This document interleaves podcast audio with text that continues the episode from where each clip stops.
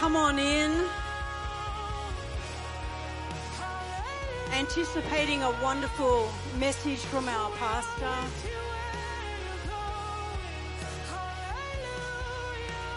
Thank you, Jesus. Come on in.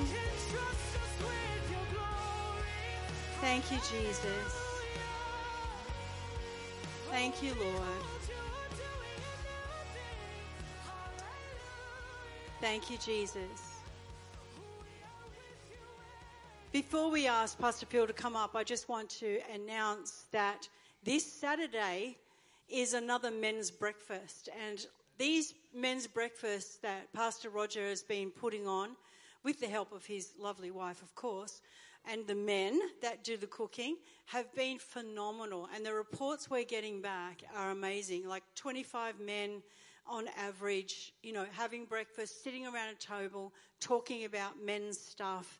Um, it's, it's invaluable. I, we take our hat off to you, Pastor Roger, because I think the hardest thing to get people out to is a men's meeting and a prayer meeting. And so you've conquered one. We're still trying to conquer the other one. But anyway, uh, let's see how we go. At least we're getting some people out. It's fantastic.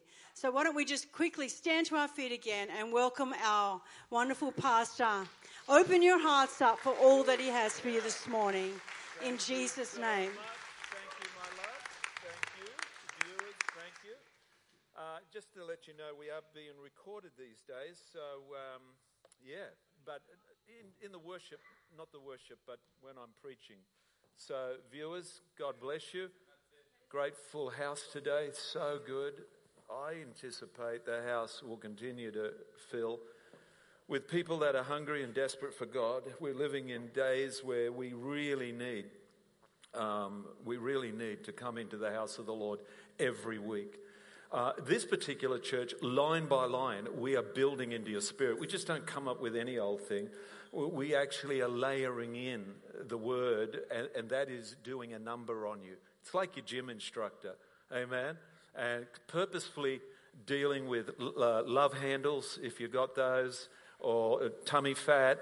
Um, anyway, we won't go there. It's a sensitive issue, I know.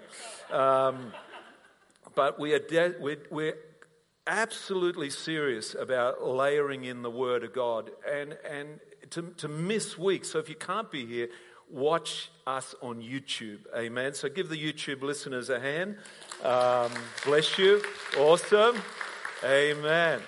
Now, I'm going to hit the road running because we just had such a fun time this morning in worship. I tell you what, my Lord. I thought I was in a conference. I thought I was at the Presence 2000. Yeah, I thought, my Lord, is there a guest speaker coming today? Uh, what's happening? So I want to declare this, and for the record, I want to say, yes, this message is called the Three Battlegrounds, and I was going to preach the entirety of that message, but I stumbled on one component of the message, which is the battle of the mind. Who wants to know anything about that? Now, I was going to give you, uh, um, I was going to give you a Joyce Meyer version, which is very pastoral. And then yesterday, the Lord apprehended me, and He's challenged me to give a, more prophetic view, because you've got the Battle of the Mind book. I bet you're at home, the Joyce Meyer Battle of the, the, the Mind, the Battle of the Mind, I should say. And so. I'm going to give a prophetic uh, narrative to this situation which I believe is really uh, so pertinent to our victory in Christ. There is a battle uh, against us in the mind. And so let me just start off. While you're standing, I want to declare that we are desperately trying to steward the encounters of God that we're having. And uh, everyone knows that we've had a move of God in the church since early this year. And the Spirit has been flowing. The altar has been alive, the fire has been falling, and we are just loving it. And uh, so we believe that. Um, that yes, we are doing that because I believe that the Lord is preparing us for a great awakening, a great influx of, well, first an arising of the church uh, out of their slumber to be the church in this hour, and then I believe there is a great awakening already happening. So God is preparing us for this great awakening. Can I hear an amen? So I believe that we're in a new era, uh, and, and, and a lot of prophetic people saying that we're in this time of transition. Um, and it's for all the generations, the four generations baby boomers, uh, Gen X, uh, millennials, Gen Zs, all those four uh, generations. We're, we're going to actually, which is quite unique, we're actually going to run all together. Wouldn't that be amazing? The hearts of the fathers returning the children, children of the fathers, Malachi. You can see that in the last verse of Malachi. Uh, and if that doesn't happen, the Bible says there's a curse, meaning in, in real terms, when it says that word curse, there's an inability to bless that family, to bless that you know, community, that church. And, and, and, our, and our cities. There's, a, there's a, an inability, uh, is the right terminology for that. So we're in a new era. It's transition time. Who can feel that? Who can feel that? So, revival, what is it? What's this heightened? That worship was amazing. Revival is God's work of, of restoration, bringing life to the dead, recovering what has been lost, and restoring the joy of our salvation. So let me just say this in revival, God's presence and power are fully experienced both inwardly and outwardly. You can see that.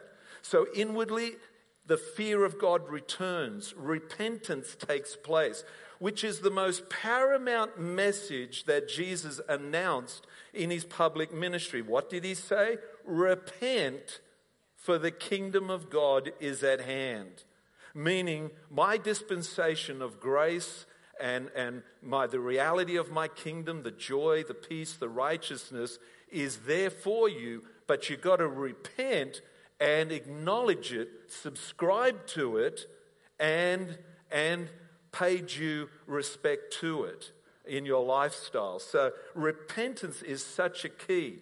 Then hearts are refreshed and the passion for Christ is ignited. Who's hearts are being reignited. Amen. So outwardly, the miracles are there, unusual signs and wonders take place, the power of God is moving. In revival, an unrestricted outpouring of the Holy Spirit upon the people occurs in such a way that it renews your passion for God and a fresh perspective towards life is born within those people and amongst that generation. Do you love this, Colleen? You love this talk? Ultimately, God's righteousness, truth, truth, and knowledge abound, resulting in a pure relationship from the people to God. And that is, I, that is exactly what I believe is happening. So, talking about transition, the Lord would say this, and this is what I felt, and this is why you're standing. The Lord would say to you, you people that feel like you're in transition, you're coming out of a valley, you're coming out of a funk, but you're going through a valley, you're going through a hard place. The Lord would say to you, I'm rewarding those who have sought me in the secret place. Amen. Those who've walked through the barren wilderness, the hidden ones. They will step into the fulfillment of my promise. And I want to declare to you the Lord would say, I will restore your joy. I will renew your call. I will reignite your passion.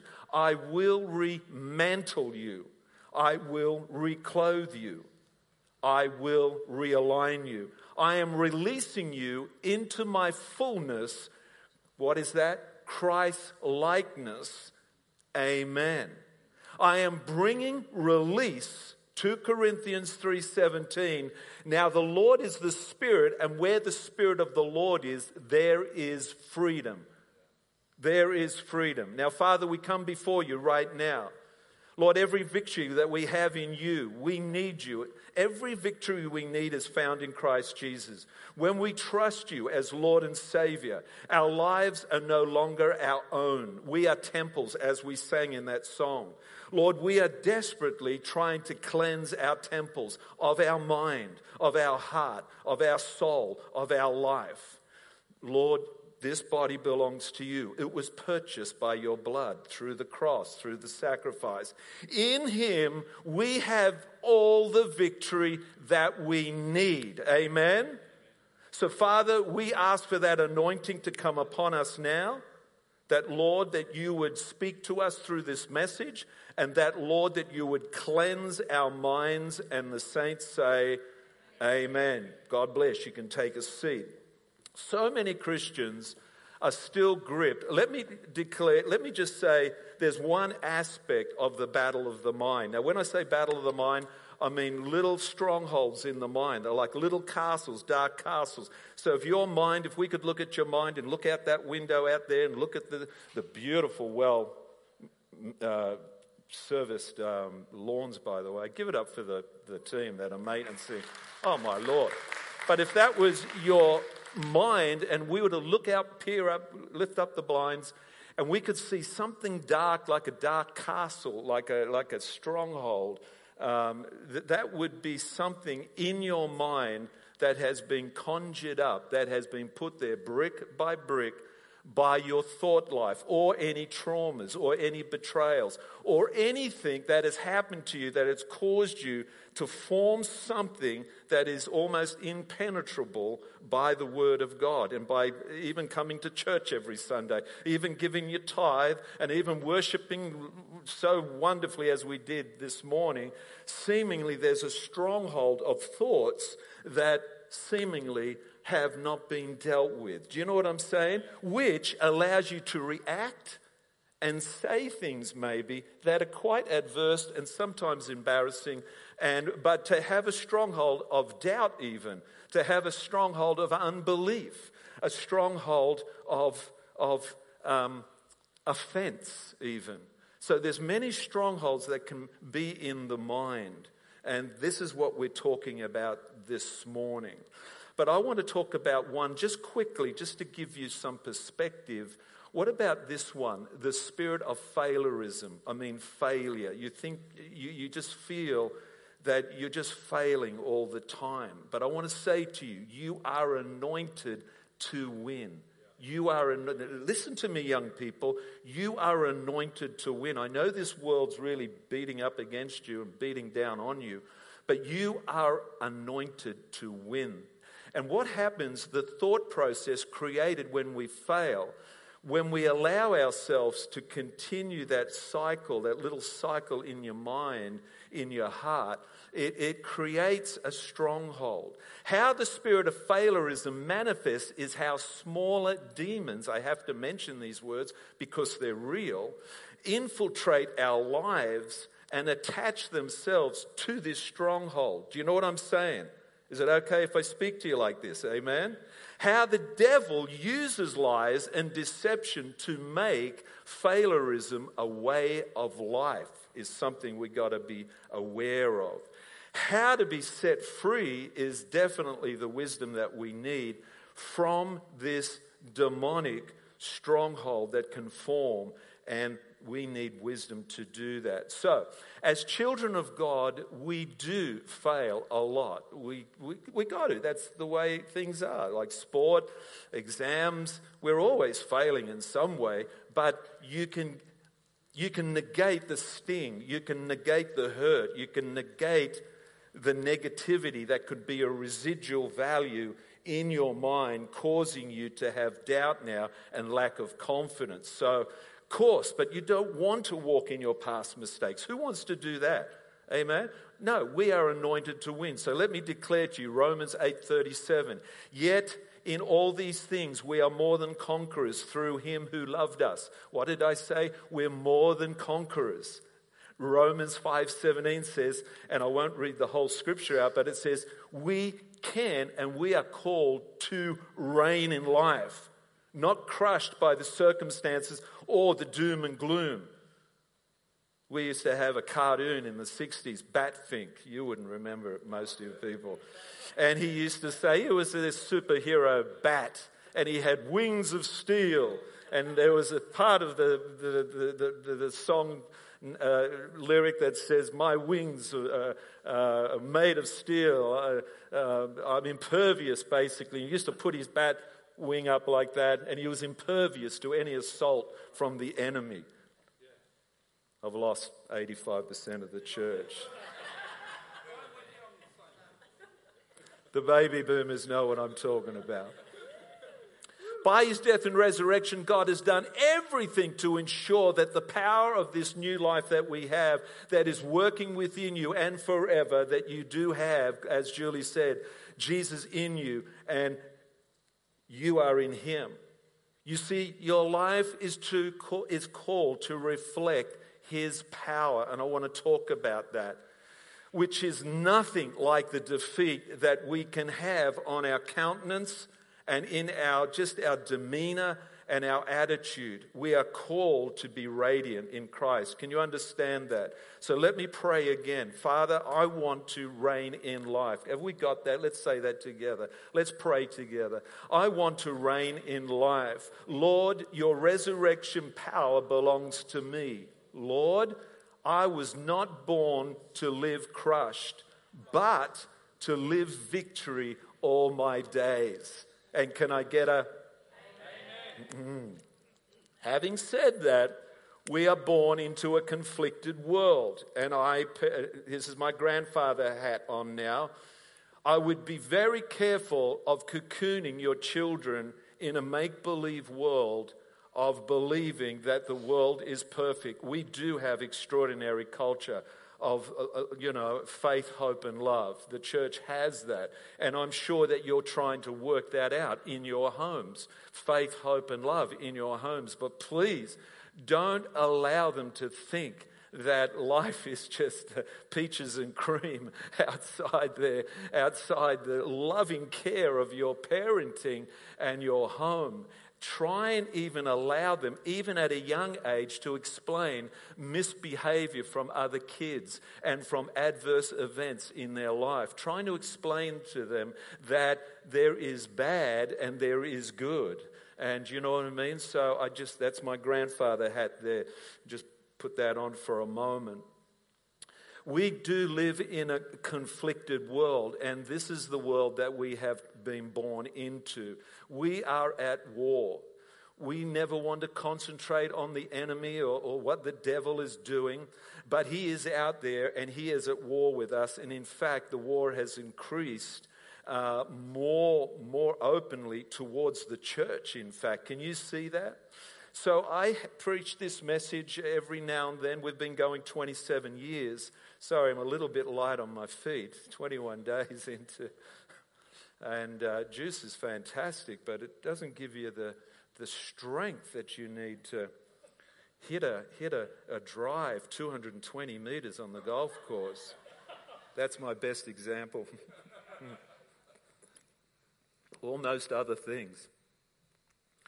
Um, I preach a message which is derived from Francis Frangipane, and a lot of these statements I will make is from his classic book written in the late 80s, which I believe was an extraordinary piece of wisdom to the church, uh, apostolic prophetic wisdom to the church of the battle that we face in this world, even being born again, even being in the church, even when you walk out of this church, the battle. And let me explain it like this. The three battlegrounds, which is the message I was going to preach, but I'm just going to preach on the, the battle of the mind. There are three the mind, the church, and the heavenly place. So this provides us some insight, and we do need wisdom and discernment to navigate life uh, as a Christian. And this is the beautiful thing that we have. We have this amazing wisdom from on high in the Bible coming to us daily. And that will allow you to navigate life like you wouldn't believe. Amen? That's why you've got to be in touch with the Lord. And so this, this message talks about the nature of the battle and the keys to victory to understand this dimension of life. So, we're talking about the arenas of spiritual warfare that the maturing Christian will face. Let me say this anytime the Spirit of God's kingdom is truly manifested in the earth, it will ultimately confront the strongholds of hell. Now, I'll be honest, I believe that's what's happening right now in this church. The Spirit of God is coming somehow with, with living a lifestyle that is allowing, contributing to a, a visit of God. And because of that, the fire is falling, the Spirit is here, and it is suggesting to people if you if you desire but it is definitely suggesting areas of your life that need to be cleansed and set free am i speaking right or what so that's what happens in a move of God. You just can't have a move of God and it's all, oh, this is fantastic. I'm in a spa bar of God's love. Wow. No, you know, it, you know, it can be like that sometimes actually, but, but this one is definitely from what we've heard by the consensus of opinion, one of the main attributes of this move of God is deliverance. And people are having people manifested in their church, on the altars, in the car parks, uh, wherever, at home, it's happening. People are being delivered from stuff because God is a merciful God, is He not? And He's doing it quick time. He wants His church set free. Amen. So, indeed, wherever evil spirits have either a foothold or a stronghold, you can expect the overcoming church will be engaged in warfare. Expect also that the gates of hell will not prevail against the church of Jesus Christ. Amen? Let's make that uh, a fact. Jesus prepared his disciples for everything, including war. They saw him casting out demons. In fact, he sent them forth doing the same. We see that.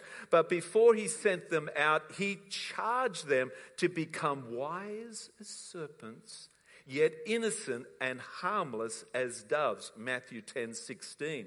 So, statement says this fusion of divine wisdom and Christ like innocence is the taproot of all the spiritual victory that we believe in and subscribe to. I say divine wisdom and Christ likeness. Now, I just have to say that I think those two, those two facets, those two elements, are probably why that we, this church, are gifted in deliverance. There, there is, I believe, a wisdom that we've gained over the years, but there also is a Christ like innocence. Knowing this, that Christ wants to return your innocence, to believe in people, to trust, to be more reckless with your love, rather than this prickly, I don't like that. Uh, yes, that person, I know that they can be saved. Now, your inner kids are just you know, kids are, are more, you know, forgiving and, and, they're more engaging. But unfortunately, through life. Indeed, we defeat the enemy, but, but wisdom must precede warfare and virtue must come before victory. You need to watch this back because I can't keep explain some of these statements, but they're powerful. Proverbs 28 18 says, Now, this is, it's funny because earlier this year, the Lord was speaking to me to do a series, and we haven't done series since COVID. This church for five, six, seven years. How long? We were doing series. You know, it would take us four, five weeks. We'd do a series on some. COVID hit, and we felt that we had to engage the people in the week, in the moment of what, how they were jerked around, what happened to them. We felt we had to uh, prescribe a medicine, a preach to the people, and like a chiropractor, and, and help them in that week rather than do a series. Oh, we don't care where you're at. We're going to preach our series. You know, no, we felt we, we were more prophetic. And, and because we are, we're trying to work out where you're at, how life is affecting you. And then we come up with a message and, and then we realize what have we preached? What are we layering in? What's, what should I suggest now, Lord? What, what do you want to build into them now? What do you want to deal with now? That's what we're talking about. So, you know what I'm saying? So, this is not ad hoc. This is like a doctor. Uh, you know, this is like a doctor, uh, you know, trying to deal with your uh, ailments in a very prescribed way.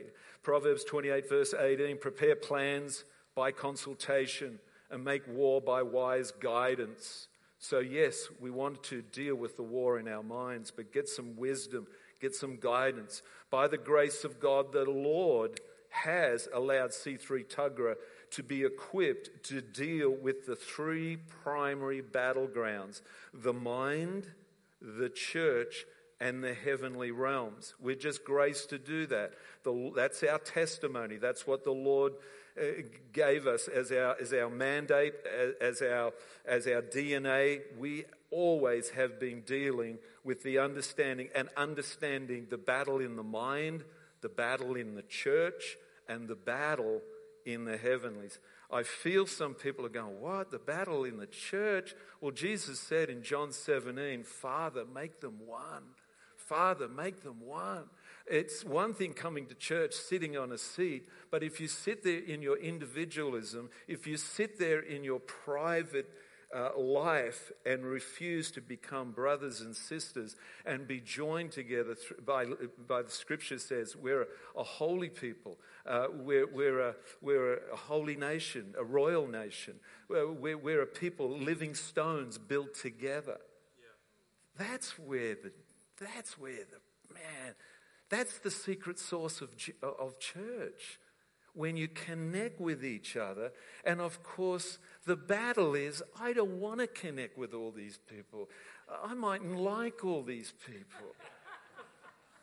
Let's be honest.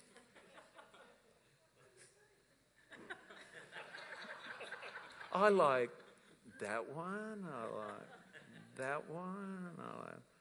Reminds me of standing at the counter of the lolly shop when I was five or six and I'd see kids. I'll have two of those, one of the, you know, no, but but guess what? When you are set free, man, you can love anyone. You can love smelling, ugly, demonic. You can love these people.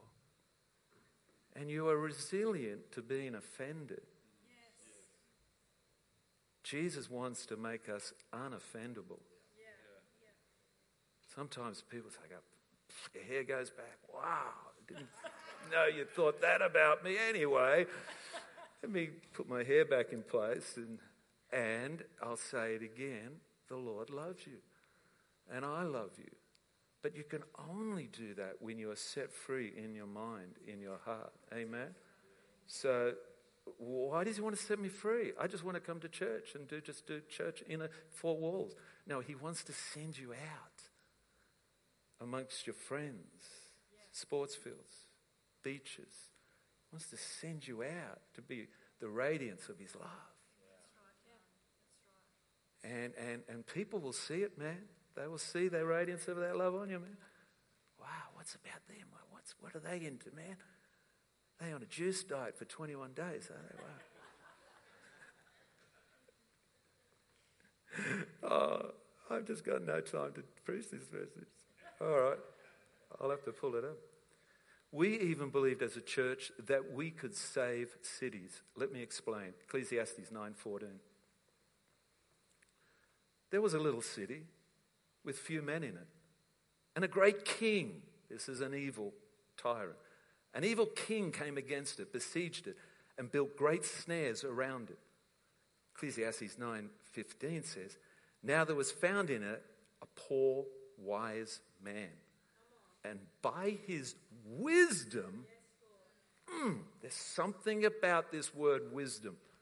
I've bought the books, I'm going to study it, I'm going to come up with something. By his wisdom, delivered the city. This poor man. Yet no one, sorry guys, there's no accolades in this, no, you know, there's no fan club. Yet no one remembered that same poor man. Now, I haven't totally drilled down into that, but God's going to use the nameless, faithless people to do incredible stuff. And if you read on 16 and to 18, it says, Wisdom is better than strength. Wisdom is better than the weapons of our war. Let's declare this, and I'm not going to be able to preach this message today, but I'll bring you to I'll bring you to a climatic end of where we can all pray together about the battle in the mind. Let me just say this. Let's, let's do this one. You will remember. Can we put that up? Is that good? Right.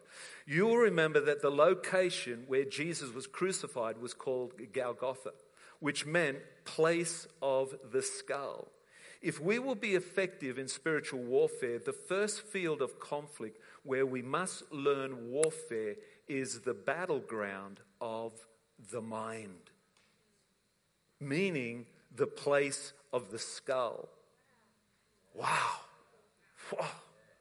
For the territory of the uncrucified thought life is the beachhead of satanic assault in our lives.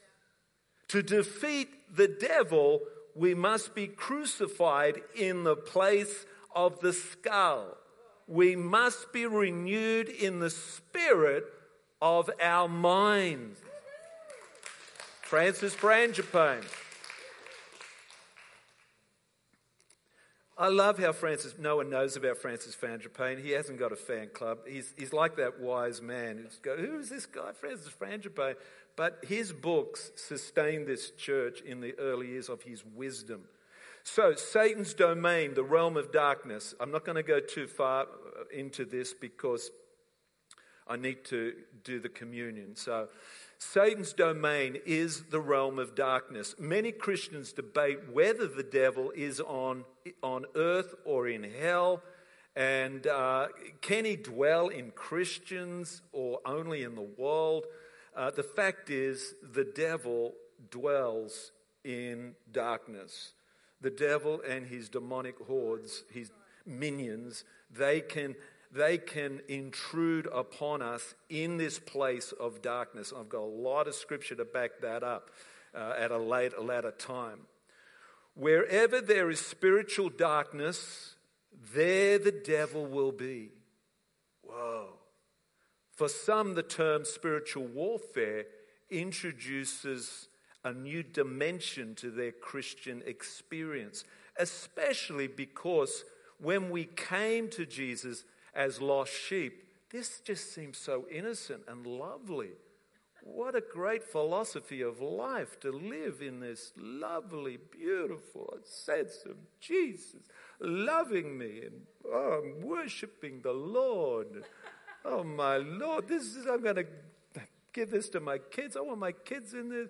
Oh, I want everyone to know about this. No, it's, it's way more dramatic, and that's why we have the apostles and prophets introducing us to the way more dramatic um, scope of life.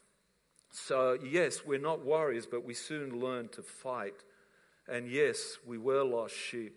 Ultimately, some may never have initiated spiritual warfare, but the fact is, the devil has initiated war against us. Do you know what I'm saying? It's essential for all our well being we discern the areas of our nature which are unguarded and open to demonic assault. And I could quote Jude 1 6, but I haven't got time because it says those minions hang out in darkness, moral darkness. All right, moral darkness, the meaning of, yeah, and the light. You have received the light, but if that light is darkness, Jesus said, you have allowed a section of your life to be infiltrated by the enemy. Let me just say that. For wherever there is willful disobedience to the word of God, there is spiritual darkness and the potential for demonic activity. We are not trapped in darkness if we are born of light, but if we tolerate darkness through tolerance of sin, we leave ourselves vulnerable to demonic attack. Did that make sense? Then Jesus warned, Luke 11 35, therefore take heed that the light which, you, which is in you is not darkness, meaning that you've displaced the darkness. I'll have the light, yes, bring light in here. I'll have some light here, Lord, some light here, put some light there. No light here. No, we've got some issues. We've got some issues with some people, and I've got some issues with you, and I've just got some issues. No light there. I, I want to deal with that in my private time, and that is darkness. Amen. I'm sorry, I'm stirring some people. Your spirit, illuminated by the Spirit of Christ, becomes the lamp of the Lord. though which he searches your heart. So now you have a lamp of the Lord in you as a born again believer, and it's searching you out. It's searching you out. It's searching your mind, searching you out. There is indeed a holy radiance that can happen from you being a light in the light. But as that light in you is searching you out, it is allowing you to be informed. But when you harbor sin, the light which is in thee is darkness. Satan has legal access given to him by God to dwell in the domain of darkness, and we must grasp, we must grasp, we must grasp this point. The devil can traffic in any area of darkness, even the darkness that still exists in Christian's heart. Now, I was going to tell you about Peter, how the scripture says, Peter, uh, I, I will say that in Luke 22 31, uh, let's just quickly say the Last Supper, and then Jesus said, Someone's going to betray me. And they went, What? Someone's going to betray you? No way. Is it you? Is it you? It's not me. It's you. It's you. And then quickly they turn and they say, No, but hang on, who's going to be the greatest amongst us? And they started to argue about who's going to be the greatest. And because Peter was the high profile water walker, he seemingly won this boisterous argument because Peter, he was probably more demonstrative. And in that, something was revealed about Peter, the disciple Peter I'm talking about. Luke 21, 31. And the Lord said, Simon, Simon, this is talking about Peter, indeed Satan has asked for you that he may sift you as wheat. Sift you as wheat. But I've prayed for you that your faith should not fail, but when you have returned to me, strengthen your brethren. Isn't that great? Through the sifting, through this, through this, as the Bible says, there's one coming after me who will. Who will? Indeed, I baptize you with water, Matthew 3 11, with, uh, with water unto repentance. But he who is coming after me is mightier than I, whose sandals I am not worthy to carry. He will baptize you with the Holy Spirit and fire. Whoa!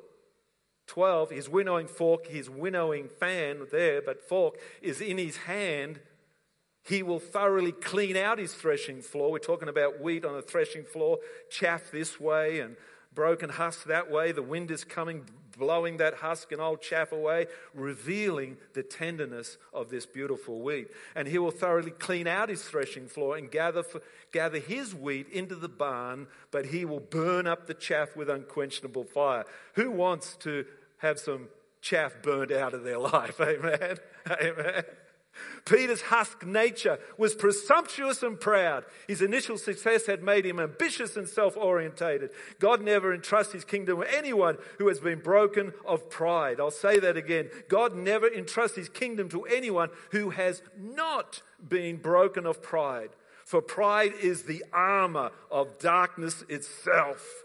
I will not comply to the light and change and Ah, ledende. So when Satan's demanded permission to assault Peter, Jesus said, in effect, you can sift him, but you cannot destroy him.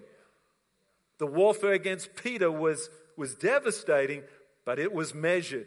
Isn't that good news? It served the purpose of God. Peter was ignorant of the areas of darkness within him, and his ignorance left him open to attack. This is what God's doing. He's dealing with the dark issues that are leaving you open to attack. But the Lord would ask each of us, do you know the areas where you are vulnerable to demonic attack? This is powerful, man. In fact, when He reveals the sin in our hearts, it is so He might destroy the works of the devil. Do you remember the scripture? I have come to destroy the works of the devil. People are surprised when they see people set free. We should realize the greatest defense we can have against the devil is to maintain an honest heart before God. When the Holy Spirit shows us an area that needs repentance, we must overcome the instinct, the instinct to defend ourselves. I thought this was funny. We must silence the little lawyer who steps out from a dark closet in our minds pleading, My client is not so bad. Your defense attorney. will defend you until the day you die. And if you listen to him, you'll never see what is wrong with you in your life, what needs to change. To succeed in warfare, your self preservation instincts must be submitted to the Lord Jesus, for Christ alone is your true advocate. Am I speaking to someone? We cannot engage in spiritual warfare without embracing this knowledge. Indeed, James 4 6 says, God resists the proud but gives grace to the humble. 4 7 says, Therefore, submit to God, resist the devil, and he will flee from you. So, what did Peter get out of this? The outcome of Peter's experience after Pentecost was God used him to heal a lame man. A new, humble Peter spoke to the gathering spoke to the gathering. I'm going to do a humble Peter. Spoke to the gathering, not spoke to the gathering in a humble matter, the gathered crowd. And he said in Acts 3:12, he says, "Men of Israel, why do you marvel at this? Or why look so intently at us, as though by our own power or godliness we had made this man walk?" Yeah. Deferring, deferring, deferring. Amen. Peter's victory over pride and the devil began, began with the name of Jesus on his lips, and it was consummated by the nature of Jesus in his heart. It's one thing giving lip service to the Lord, but it's another thing to have that consummated unto your heart. The darkness in Peter was displaced with light. The pride in Peter was replaced with Christ. And that's just about my message, and I'll bring you up to a prayer. We don't have to allow this wrong thoughts to take residence in our hearts. For the weapons of our warfare are mighty before God. We refute arguments and theories and reasonings and every proud and lofty thing that sets itself up against the true knowledge of God, the Bible says, 2 Corinthians 10 4 5. And we lead every thought and purpose away captive in obedience of Christ we lead it, excuse me. Place it before Christ. Let's pray this. Pray, Lord Jesus, in your name, I cry out for victory. Enable me to bring every thought. Let's put it up. Yeah, this is the pray, pray, Lord Jesus, in your name. Tell me when it's up. Let's pray this together, all together. Lord Jesus, in your name, I cry out for victory. Enable me to bring every thought into obedience. Help me not to allow Satan's words to stay in my mind and steal my victory. Amen. Now, let me just say this millions suffer from worry, doubt, confusion, depression, anger, condemnation. And those people are probably experiencing a spiritual attack in their mind.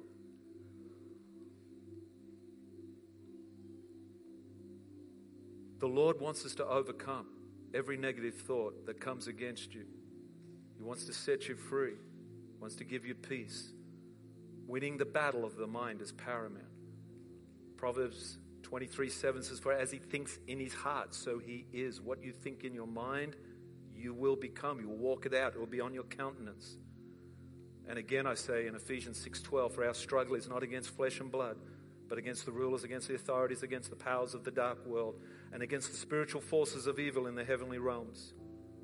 And John 8:31 says to 32, to the Jews who had believed him, Jesus said, "If you hold to my teaching, you are really my disciples.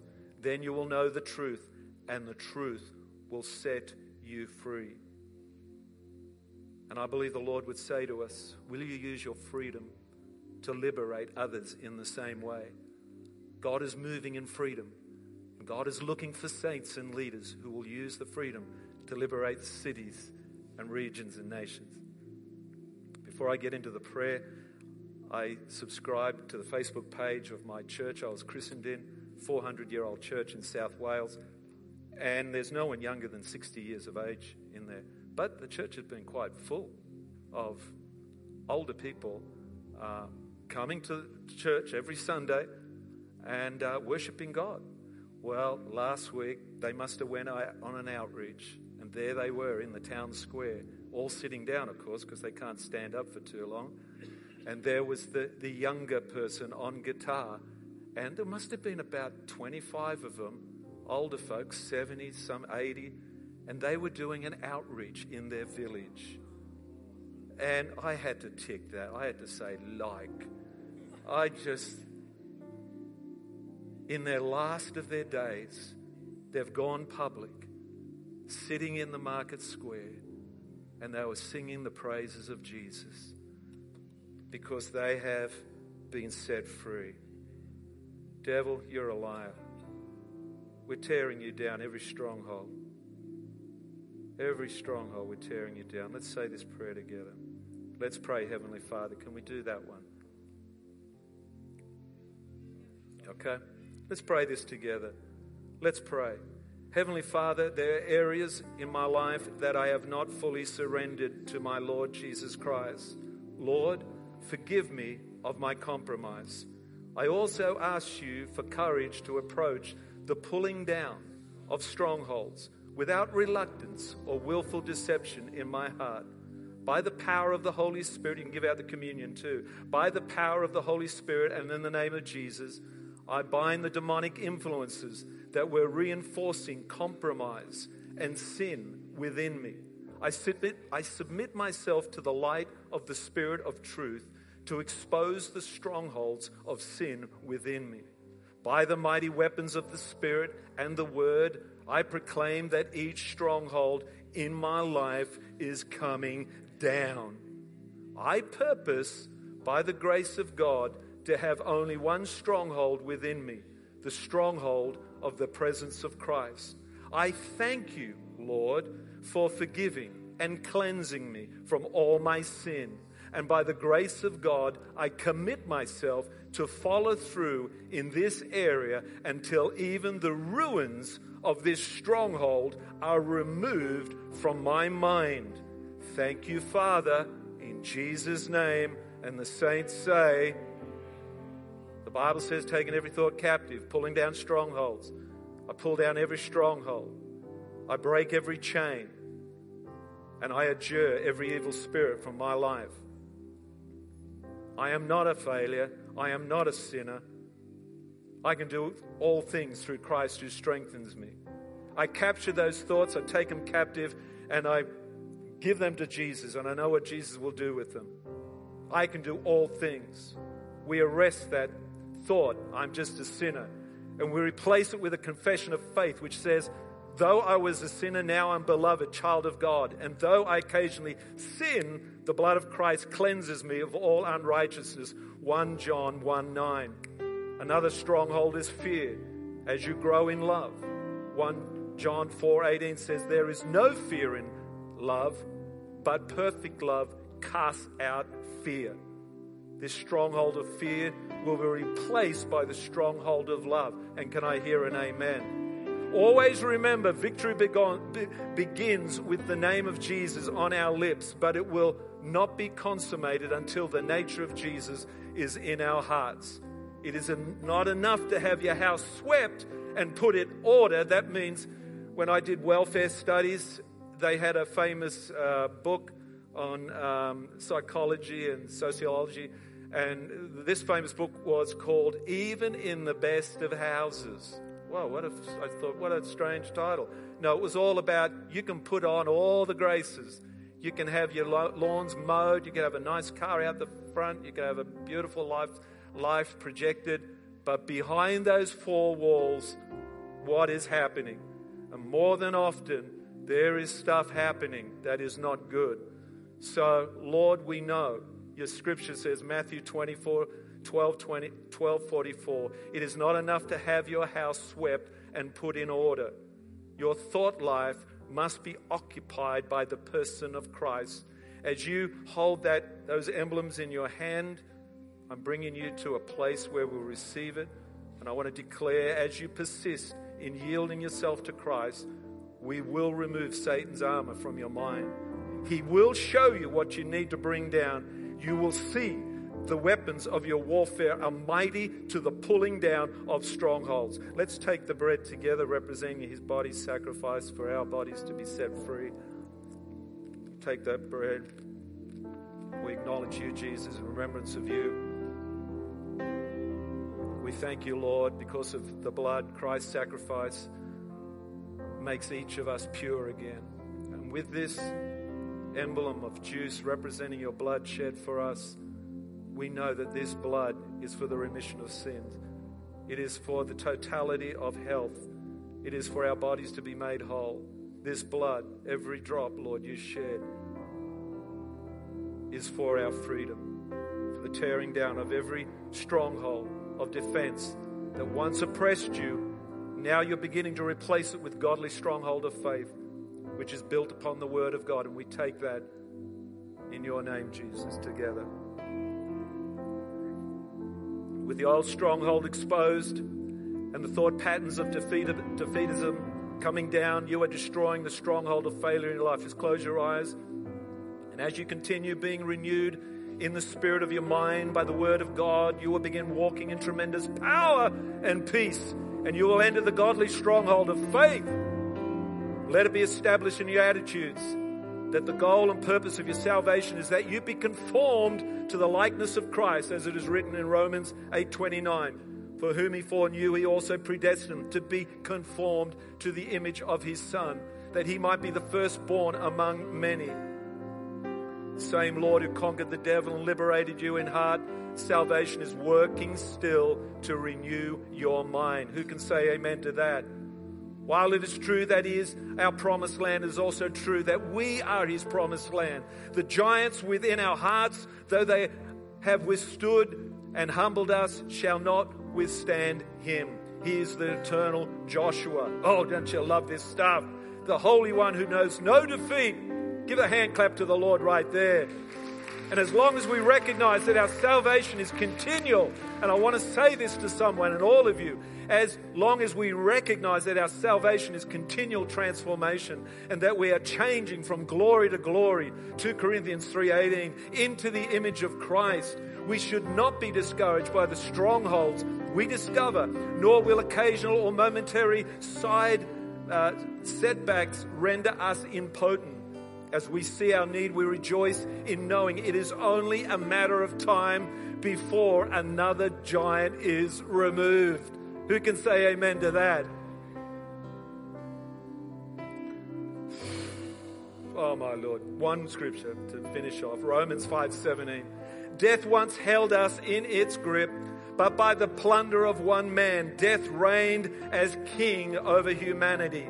But now, how much more are we held in the grip of grace and continue reigning as kings in life, enjoying our regal freedom through the gift of perfect righteousness in the one and only Jesus, the Messiah, Yeshua, Jesus. Let's all stand. God bless you. Thank you for your patience. Thank you, Jesus. Amen. Let's give him a hand clap. Oh, dear God. Yes, Lord God. You can come to the altar if you want.